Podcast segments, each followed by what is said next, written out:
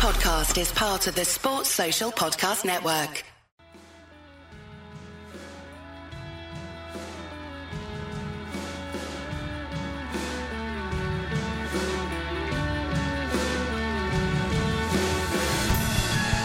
Hello and welcome to the Wisden Cricket Weekly Podcast in association with Betfair. Australia will fly back from England with the Ashes for the first time since two thousand one. By winning the Old Trafford Test, they will at the very least retain the urn, becoming only the third side to do so away from home this century. I'm Yas Rana, and today we'll be looking back at what's gone wrong for England and right for Australia, as well as looking ahead to the final test of the summer at the Oval. Helping me do that will be the Editor-in-Chief of the Wisden Cricket Monthly, Phil Walker.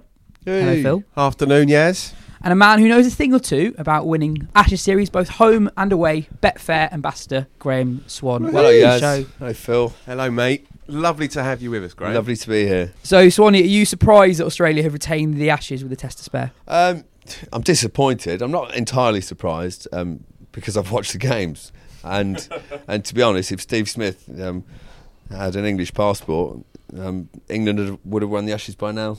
Pure and simple. He's been the difference between the two teams. Both batting lineups have been, I think "shod" is a nice word for him in Test cricket's um, terms. Four Tests, few runs that they've got collectively. The bowlers have been brilliant for both teams. Seamers, Steve Smith has been stellar. There you go. End of podcast. can, can you can you explain the Steve Smith phenomenon yeah. any better than anyone else? Yes, I can. Better than everyone else. Go for it in, then. In, in this room. So Steve Smith, in this room. Steve Smith's genius lies in the fact that he's got an iffy technique, iffy looking technique that's actually very solid. And by shuffling in front of his stumps, he convinces teams to change what the plan that works for every world-class player. Mm. Every world-class player you bowl at, you bowl the top of off and you try and get a bit of movement with the ball.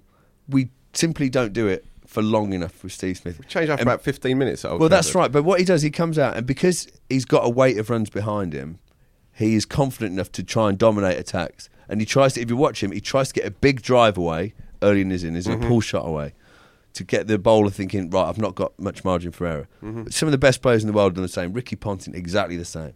Get a big drive away, get a pull, make the bowlers realise they're on the back foot. As a bowler, if you're bowling at anyone, if you're not thinking solely six balls, I can land it in, bowl through the gate, can do this, whatever. He's winning the battle. What, what? And what Steve Smith does is make people think differently and think, oh, Christ, put them on the back foot and then change their plan because he's got twenty runs quickly and you go, oh, he, he doesn't miss it. on, And they bowl middle and leg and then everyone plays into his hands for the next, or however long he wants to bat, basically. Why Why do you think that someone who experiences Stuart Broad, for example, isn't keeping it simple? It's not. It's the team plan. Stuart Broad, if you told him to bowl top of off all day, he would. But the team plan, obviously, when they at Lord's, when it was under the lights and was doing everything, he went out to bat. There was a leg gully within two balls. I mean, you don't bowl the top of off and nip it round without three slips in the gully. You know, the, his massive Achilles heel, Steve Smith, is a swinging ball from delivered by a, a world-class swing bowler, which Jimmy Anderson is. Because if you're just facing away swing all day, yeah, it's tricky to bat against. But if you're facing someone of Jimmy's class who can, without any discernible change, bowl a massive in-swinger or a big away swinger, he gets Steve Smith out for fun. So the last Ashes in this series, if you look at the results, over five tests, Steve Smith seem, seemingly had a good Ashes series. The three tests that England won, when the ball moved and swung around, he averaged about four and a half. The two games it didn't, he got double hundred and one hundred eighty. It's very simple. If you haven't got world-class swing ball like Jimmy, then we're screwed against him at the minute because we tried too differently to uh, funk it up. Can I ask you then about Jofra on that first morning at Old Trafford, um, who yeah. was down on pace, down on on vibe, on attitude a little bit, yeah. and it seemed odd when this Australia very, were twenty for yeah. two. It's very simple to explain, I think. Jofra Archer is a world-class strike bowler, one of the most exciting things to happen to English cricket for a long time. Straight away, within two test matches of his career, he's been treated like an England seamer of the past. He's bowling twenty-four overs a day, twenty-five overs a day. He should be used, like Mitchell Johnson was at the back end of his career. Australia used to bowl him like nine, ten overs a day. Michael Clarke could bring him on. If in two overs he didn't have a wicket, take him off. The other seamers have bowled the majority of overs. Your spinner has to bowl more overs if you're doing that. Mm-hmm. Jofra could be ninety-five miles an hour for the next ten years. But he's bowled that many overs. He bowled too many at Lord's when they were trying to push for that victory. And that has he's, a knock-on effect. He is knackered. Trust me. The, these games come so closely yeah. together and they're so demanding mentally and physically.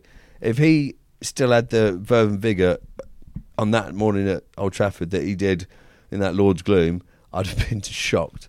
But he took he took six for forty-five bowling fast medium essentially in the in the second test, third test match rather. Um, so it seemed that he, he, he can be very effective not bowling ninety-five miles per hour. Yeah, but what, what do you want when you've got someone who can be one hundred miles an hour day mm. in day out? Why would you want him to bowl fast medium? He got six for that day. He didn't get six for Old Trafford when he did. Mm. Why would you thwart? Why would you bat Joe Root at three when he can get millions of runs at four? Mm. Why would you bat Johnny, Johnny Bairstow and Joss out of position when they could swap and be doubly as effective? There's it's muddled been, thinking, I think. Muddled right. Thinking. There's been a lot of, of those kinds of terms, especially on Twitter this morning, as you, we come to expect anyway on that sort of platform. But there have been a lot of people saying that it's been muddled thinking, bad planning, administrators have got to look at themselves. Um, and blame, blame, blame, blame, blame, yeah, blame. Yeah, and th- there is always that knee-jerk yeah. element to it.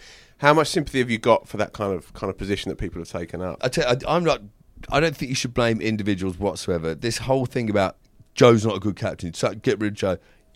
Joe isn't a good captain because England have lost this Ashes. Joe's not a natural captain. Joe was brilliant when he came in the team as a young cheeky whippersnapper, like a, a little thingy of a brother who mm-hmm. messed around, like practical jokes, laughing and joking, having quip, and he took that into his batting, and he enjoyed his batting. He loved cricket. By being captain, and I said at the time, I remember you saying this will blunt Joe because he has to be grown up and responsible, and he is. You see him now, and he speaks very well, and he's, the tone of his voice has even dropped. He's even trying to be authoritative. That's not him, mm-hmm. and so that has thwarted his output. Even though the, at the time his figures stayed similar for a while, I bet they're not now. No, he's, and then he's dropped twelve per innings, and then this, to this joke of batting him at three. And I think it is a joke. What? Because, why, why do you because think? Because Australia said their best player bats three, and we didn't have a number three. Joe Root's our best player. Put him at three. If Lionel Messi's playing in your football team, you don't play him at centre back. You play him at number ten because he's the best player in the world at that position, and he'll score goals. If he's a centre half, a Dimitri, a Mitrovic, sorry, will rise above him and nod at him. It's just so, that's so what is, I think. Is there it, a it profound was, difference between three and four then? I don't think it's as big as it used to be because no opening batsman seems to bat past no, four overs sure. these days. Jason Roy in the first over. But but but he's not a number three. It's it can be, it might be a mental thing. It might be anything. He's a number four who churned. He used to churn out runs at number four. Was happy at four. Mm-hmm. But this clamour for him to bat three and the external pressure from the press, from the selectors, from everyone. And when he was made three at the start of this series, the very fact that England will be talking to Joe Root to see if he wants to bat three is on a and a rolling headline on Sky Sports yeah. it means that it's, he doesn't want to do it. Mm-hmm. It's, and this statement of intent by, he's going to bat three, yep. was that like a, a bravado thing, like saying to the Aussies, we're not scared, Joe bat three? If I was an Australian, I'd have been loving that. You had a whiff of it. Yeah, absolutely sure. brilliant. Staying, staying on, on, on route for a, for a second, you've, you said you've long not been an advocate for him being captain. Not many captains survive two Ashes defeats as skipper. Would you keep him as captain? And uh, if not, who would you replace him with? I certainly wouldn't sack him because England have lost two Ashes. England lost this Ashes. That's not going to achieve anything whatsoever. Yeah, I'd, I'd get a, a time machine and go back and convince him. I'd, and when I say he shouldn't be captain, I'd love Joe. He's a brilliant player and I'd love spending time and playing. And, and everything that comes, the plaudits coming with it. And I'm not saying he didn't deserve to be made captain. He was our best player. We're English. We make our best player captain. That's how we do it. It very seldom turns out well. If you think it like the the biggest names who've been made captain, Botham, Flintoff, Peterson, all absolute flops as skippers, and because it took away from their natural game. In which case, so Stokes as an alternative would be I'd, not even yeah, considered for a second. I heard that the day after that match at Headingley. Make him captain, one hundred fifty. Yeah, he took a lot of balls to get in. He's okay. sensible. No, so I agree. So yeah. you strike Stokes off before you even begin the conversation. Yeah. So taking it down the line and maybe viable alternatives. Indeed, yeah. yeah. Mutual consent. Joe shakes hands with the the bosses yeah. and they go their separate ways. And Joe yeah. goes back to being our best player. Who's next? Well, that's a that's a tricky question. But it did that at the time. I remember saying this: just because he's like the best bad fit. Mm-hmm. doesn't make him the ideal candidate because sure. of what it would do to the overall his overall output, which basically is what makes England tick. Mm-hmm. Australia have proven in this series that if one player, a world-class player, has a stellar series. He can win the... He's won the Ashes single-handedly with the bat mm-hmm. for Australia. Their bowlers have been brilliant. Both bowling teams have sort of negated the other, the seamers. He has been the standout batsman, and it's meant that Australia have always been in dominant positions. So I've, I've, that simple. I've got a captaincy suggestion, but you yeah. know far better than me on this man suitability. So I think Stuart Broad should be a temporary captain. So hear me out here. For the no, reasons, a thousand percent. I'm with you. So for the reasons that you said, I don't think Root should be captain. For the reason you said, I don't think Stokes should be captain. I don't think Buttler should be captain when his position in the team isn't guaranteed. He's also not played that much red ball cricket as well, yeah. so he doesn't have the experience that a Test captain should have of playing red ball cricket. Give it Stuart Broad. Stuart Broad has been bowling better this summer than he has been for years for England. Australia have just won an away Ashes series with essentially a caretaker captain. Um, do you think? Do you think you could Broad, argue that they didn't have a caretaker? No, Steve Smith did the job himself. But do you, do you think you know him better than most people? Do you think Broad could do it? I think Broadie would have been a great job, a great man for for the interim at the time that Joe was made. I don't think long term it's ideal because it, it doesn't just, have to be long term. No, it doesn't have to be. But I, I think it would be far easier to say, right, this Test team needs to find an identity. Needs to find an ethos like the one day team did four years ago. The one day team were slumped, absolute chumps and slumps of the world because we were useless. We played an old fashioned game with players who just weren't ideal for one day cricket. Straussy drew a line under that. Owen Morgan was given carte blanche to do what he wanted to get this team the best team in the world. They developed an identity, ultra aggressive, whatever you say, with the right players playing, and they're world champions. This Test team doesn't have anything like as clear way of playing the game. So it'd be very easy if you said, right, we're going to pick a captain and say, this is how we want to play. If it means getting a Mike Brearley in, so not a world-class player who's a brilliant captain, saying, what would you do here? We'll pick the six most boring, obstinate batsmen in the world and we're going to play an old-fashioned game and our bowlers, or are we going to...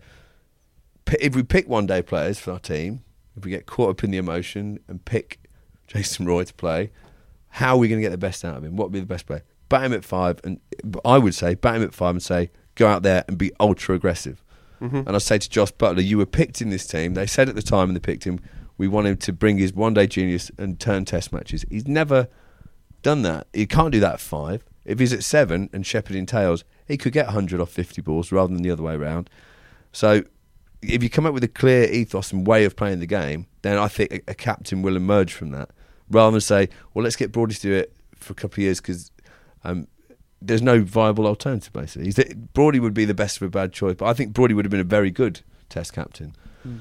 But England won't do it because he's a bowler. If, if we're talking then about the search for a new, for an identity in this Test team that can mirror the identity that's built up in the one-day side, then are we moving back to that question again about the coach and whether we need to split this role, right? I, I'd, I'd be... It wouldn't bother me whatsoever if I had two coaches because one-day cricket and Test cricket are chalk and cheese. They really are. Yeah, increasingly and, so. And it's increasingly so. And, you, and you're seeing that now because Test players don't tend to play one-day cricket now. You get a lot of very high scores in one-day games. The batters... And when it does a bit in one-day cricket, teams get rolled for next to nothing. Mm-hmm. But it's very easy in a one-day game. You don't very often get wickets that do everything with a Kookaburra ball. Mm-hmm. When one-day players, because of stellar World Cups against a white ball, and Jason Roy is a world-class opening batsman against a white ball, a Kookaburra that does nothing. Mm. He's well, I loved his World Cup. He was picked on the sort of euphor- euphoria that was sweeping the nation, thinking, well, why didn't he do that against a red ball? People who know cricket, people who play cricket, would tell you why not. Mm-hmm. People who've opened the batting would mm-hmm. go, he's not going to do well. And I, I, I really feel sorry for Jason Roy because I think he's a great lad and a brilliant player. Okay. He was asked to do a job that he's just his technique and his whole upbringing in cricket is not designed for. Yeah, so he was he was on the, the, the rough end of a bit of hubris probably by the selectors. As you say, getting carried away in the euphoria yeah. of the World Cup. So with Jason Roy, irrespective of what happens here at the Oval in the next few days, bearing in mind that they go and play uh, abroad, I think they play eight Test matches over, maybe seven, maybe eight Test matches over the winter against a Kookaburra ball. Yeah. Conversely, he's got more chance of getting, getting runs away from home than he has yeah. in England. So do you stick with him and try and develop that Test side of his game to come back next summer as potentially a more rounded player? Or do we say, this, the disciplines are so vastly different that we just have to shake hands on this experiment. I'll tell you what, if he was ever asked to open the batting again, I'd say never play. never play. Never put the poor bloke in that opportunity where he yeah, has to do it again. Yeah. Because what's annoying me about the backlash at the minute is people start questioning Jason Roy as a bloke and all that, and start, you but still you get that stuff, nonsense. You, but constant. You forget that a month ago he was lauded as you know mm-hmm. the saviour of one day cricket, and he was brilliant. The one day game he didn't play for England, we lost. When he came back, rediscovered vigour.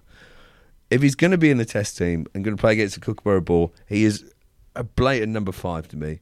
Joe Root is a four.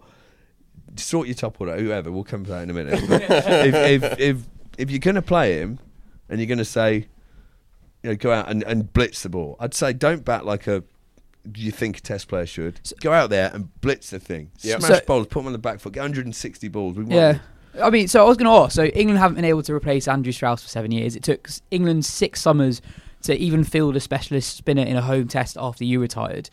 England's only automatic pick in the pace department is uh, under the age of thirty, is a guy developed a million miles away from the England pathway system. You can see where I'm getting at. England simply aren't producing and haven't for a while top-level Test cricketers. So that's going to force selectors to to do things that are a little bit out of the box, box like opening with... Yeah, it is. But when it was so obvious to everyone in cricket that that was a massive risk, a massive risk to do. Yeah, but, um, but, but why does it, it doesn't force the selectors to do that. The selectors know the game better, or are supposed to know the game better than we do. If the county system isn't producing batsmen capable of Test cricket, why aren't there? Why isn't there a forum being held about that? Why aren't the county coaches held in a room? So what are you doing? You all got level four. Get batsmen. Why aren't the best players we've ever had in well, Cookie and going around the country and forming a new alliance of Test batsmen? So what, if it's what, important. Why do you why do you think that we're not producing those players? Because then? County cricket is is softer than it was.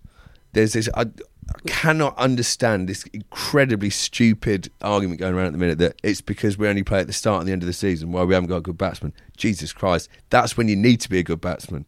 John Carr used to have a thousand runs by the end of May every year. Mm-hmm. We used to, you know, people. Wayne Larkins used to get one hundred every first game of the season. Batsmen now, if they're saying, well, it's the start of the season, it's doing a bit, so I'll average twenty, I'll, I'll catch up in the middle of the season. I don't want players like that. I don't want people who get runs when it's easy. Test cricket's not easy against these bowlers. I want them to clean up in April. Who's doing that in county cricket? Let's let's bring Ollie Pope into the equation, right? We were talking before the show. Cook was twenty-one when he came into the side. Yeah. Joe was twenty-one, maybe twenty-two, yeah. but around that age.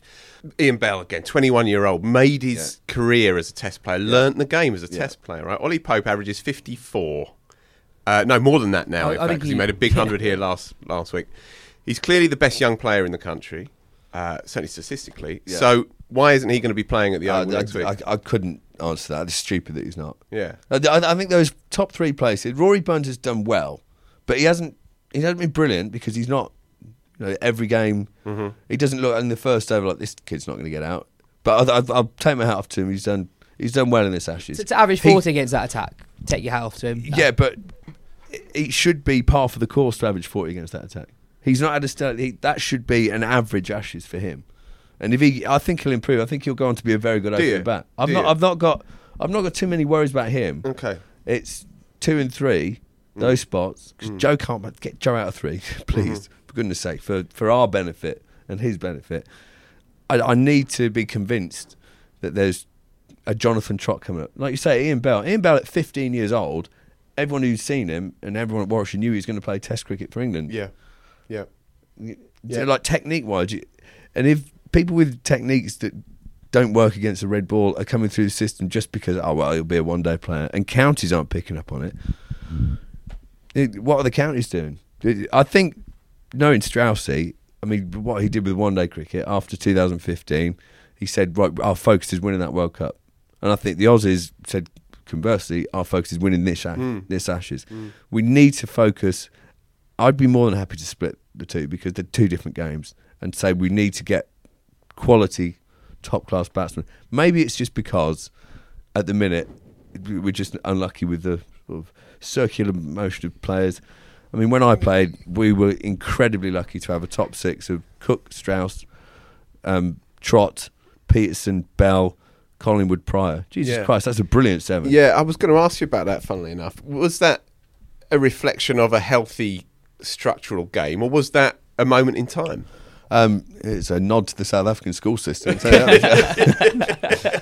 it's, it, it's it, a lot of it's right place, right. So look at the Aussie batting lines when like Stuart Law couldn't get a game. Yeah, yeah, yeah. Um, and look at the Aussie top six now. And mm. maybe it's uh, because of the times you live in in the one day. Um, techniques have crept in. Mike Hussey couldn't get a game for ten years. mm, Debuted so, at thirty. Yeah. Um, maybe it's just a worldwide phenomenon that one day there's so much focus on T twenty and making a quick, fast buck that people aren't putting the hours in. If I was a young English batsman now, I'd be seeing a massive gaping opportunity, thinking, right, that's me. Yep.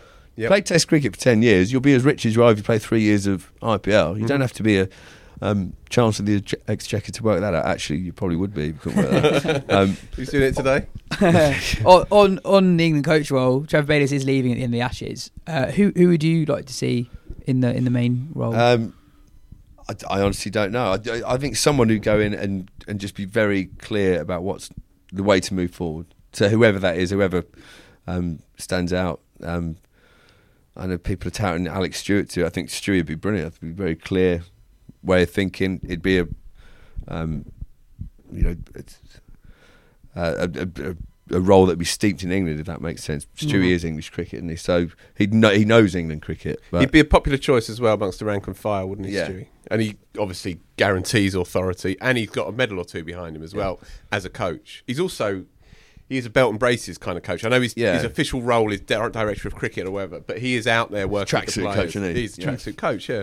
But he, he I, I think if he came forward and said, was asked to do it and said, I think this is what we should do, and it was a clear, concise, and these are the players to fill the role, then yeah, whoever did that. I mean, personally, I'd love Stewie to do it because I love Stewie. He's a great bloke. Mm-hmm. Um, but if there was a, a better candidate, I wouldn't care if he was English, Australian, Chinese, Japanese, wherever. If he was somewhere in the world right. who knew how to do it, who knew the best thing for this team and formed an identity or went in with a firm intention of forming a clear identity for the team, um, then let him do it. And what about inside the dressing room? Inside the, the England dressing room, if you're being coached, I mean, I guess in... in your case, you know, there, there were two foreign coaches around the time that you were involved. One you got on with slightly better than the other, arguably.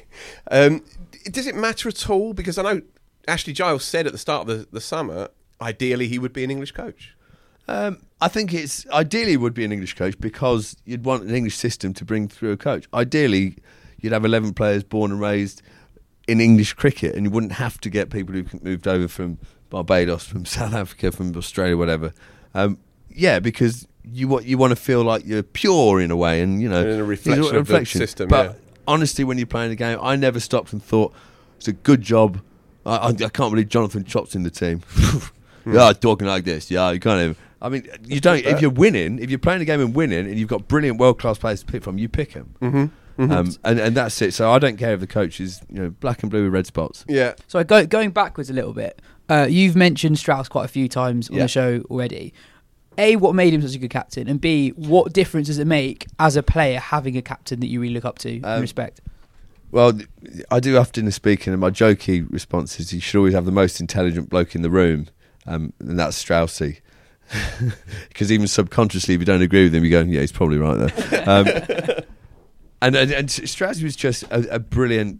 He was born... He's a born leader. You listen to him talk, he doesn't um and uh, he just, he's very clear and concise, and he was just born to lead. Is oratory a key part of this? Yeah, then? It is. And it's in a change room, it's having the authority to stand up in front of your peers. Because you're not ten years old like in a club team. You're not yeah. the bloke who's done the tees the longest. Yeah. Or, um, stand up in front of your peers, tell them what you're going to do, and everyone in the room just accepts it.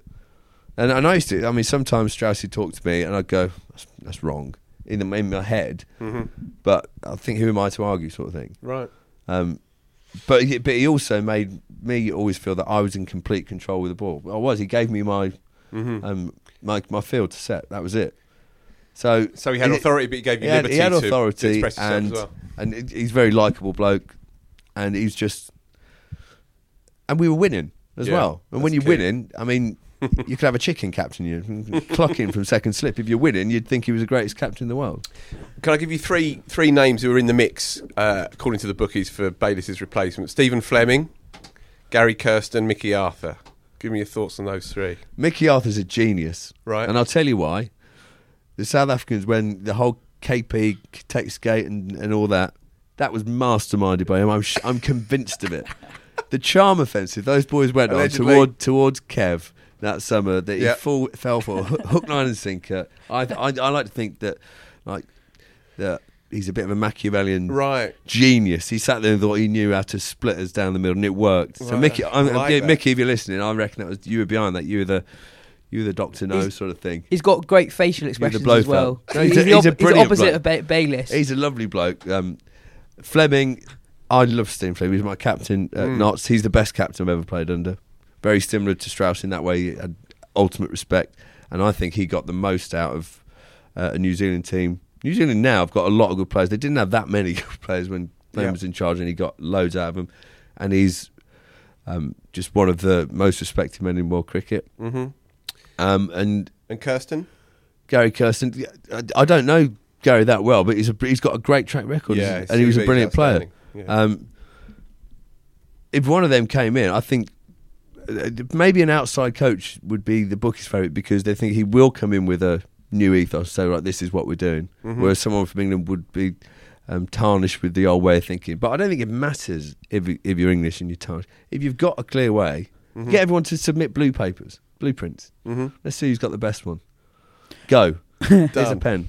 We've talked a lot about captaincy on this show. I wasn't envisaging that. Um, I want to talk a little bit about Tim Payne. If you look back at the last Australian captains to win or retain the Ashes in England, it's Chappell, Border, Border, Taylor, Waugh, Tim Payne. His name kind of sticks out a little bit. It how does, much, how because much credit... it's his first one he's won. I don't understand the sort of antipathy towards Tim Payne. Yes, he's there got the sniffiness towards yeah, him, isn't there? Yeah. They're, they're, he's captain because Steve Smith cocked it up. But Steve Smith bore the brunt of some lesser intelligent players really messing up, and rightly so. He should have suffered for it. He is captaining that team, and you can tell he's captaining that team. Tim Payne has done a good job, I think. Yep. He's, and, so and, that was I, my question. and I think at the time when he got the, took the job, he was very humble, very grown up, and and just, you know, has moved the team forward. So yeah, this there is a sniffiness towards him, and I don't like it. If mm-hmm. I'm honest, I don't get it, and. The very fact that, yeah, what you said there, says his name stands out. For me, he's an Australian captain who's won the Ashes. Yes, it's because Steve Smith scored gazillion runs and he's got a world-class bowling attack, but he's still won the Ashes. So, get off his case, everyone. Yeah, yes. More positively, Pat Pat Cummins and Josh Hazlewood have been absolutely incredible. Yeah. Cummins especially. He surprised me. I thought he'd be a bit of a one-track pony, Kookaburra ball, bang it in.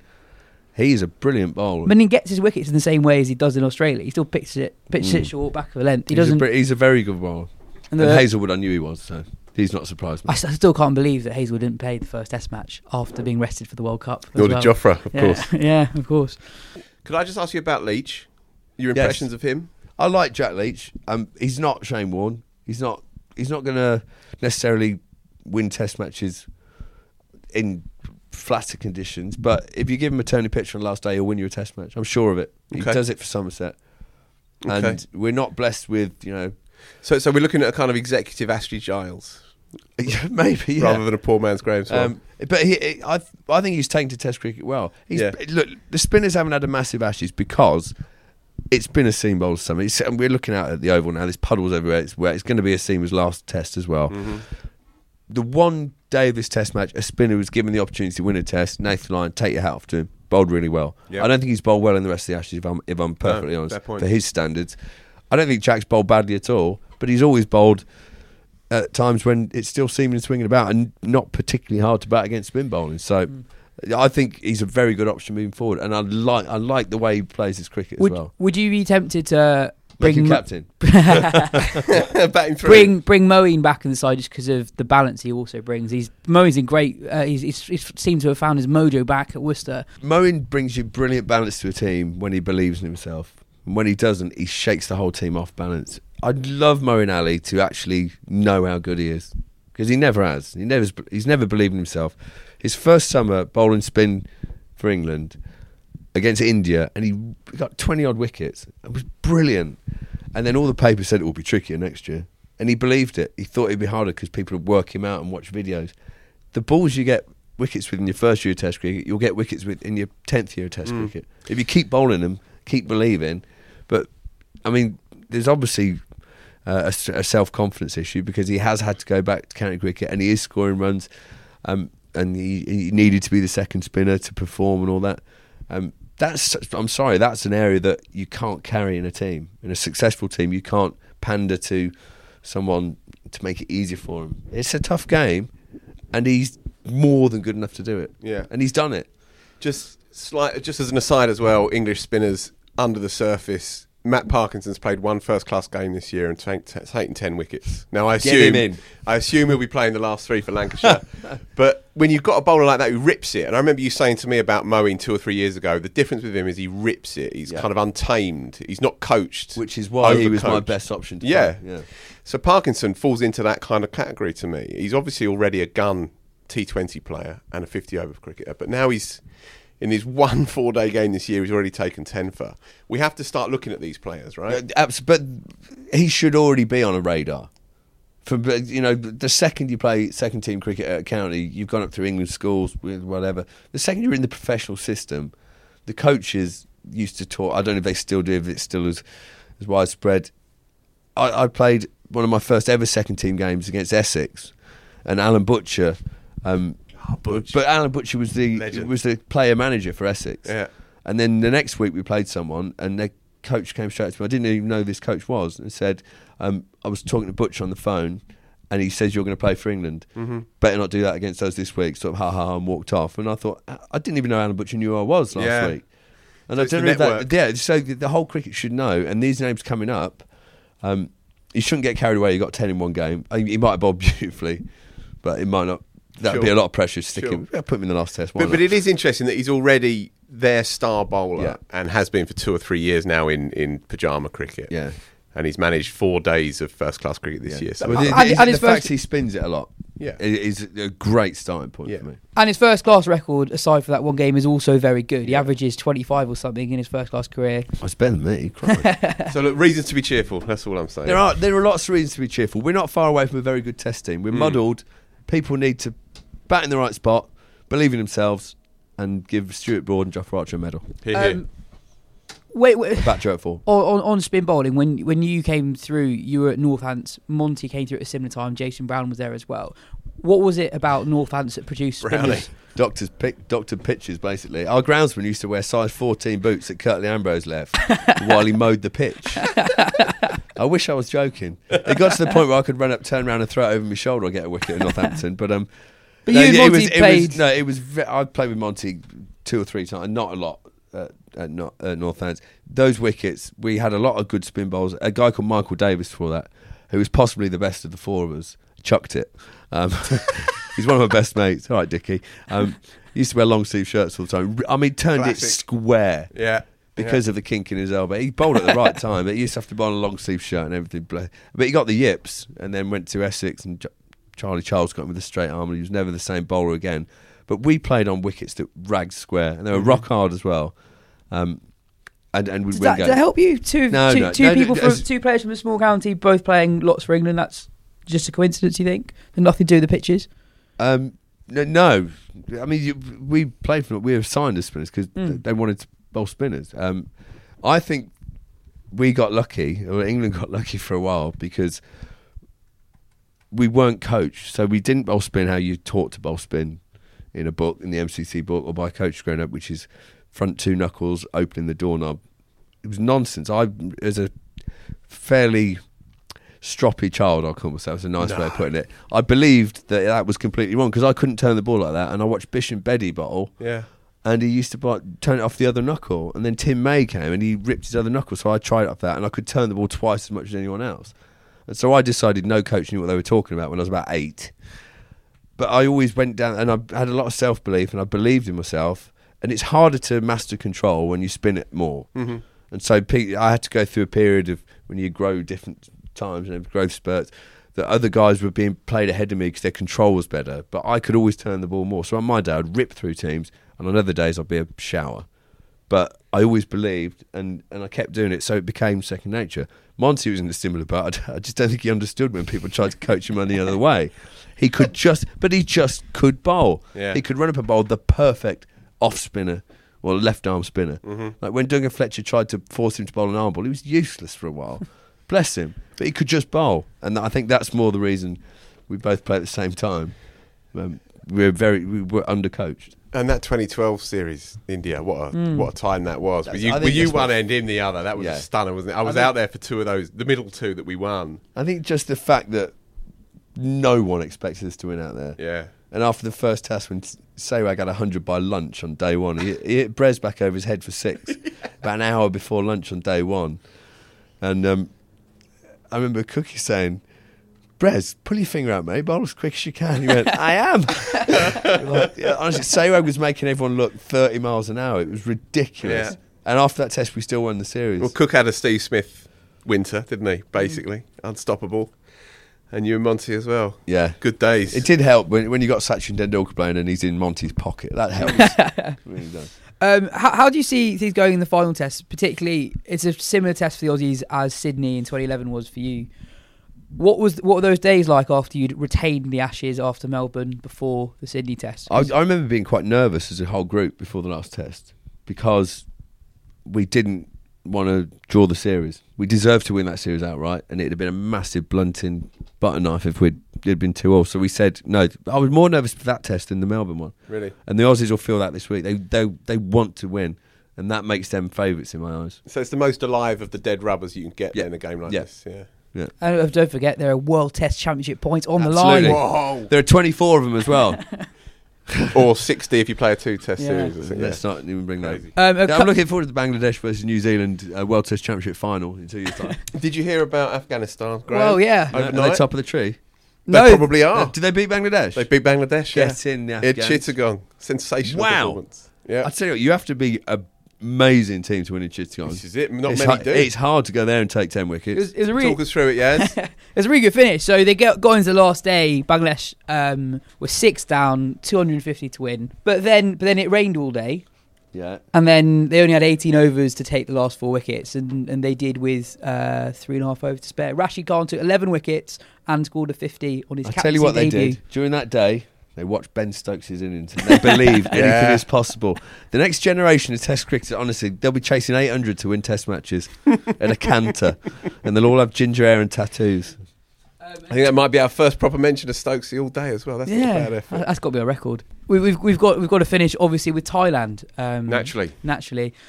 Congrats to, to Thailand for qualifying for their first ever World Cup, a ten-team World Cup no less. They will play in next year's Women's T twenty World Cup in Australia. Swanee's nodding sagely. Yeah. That is a happy ending to the show. Yeah, it is. Well, well, cheers, guys. This has been the Wisden Cricket Weekly Podcast cheers, in association Chad. with Thank Betfair. You. Thanks for listening, folks. And if you haven't already, subscribe and tell your friends.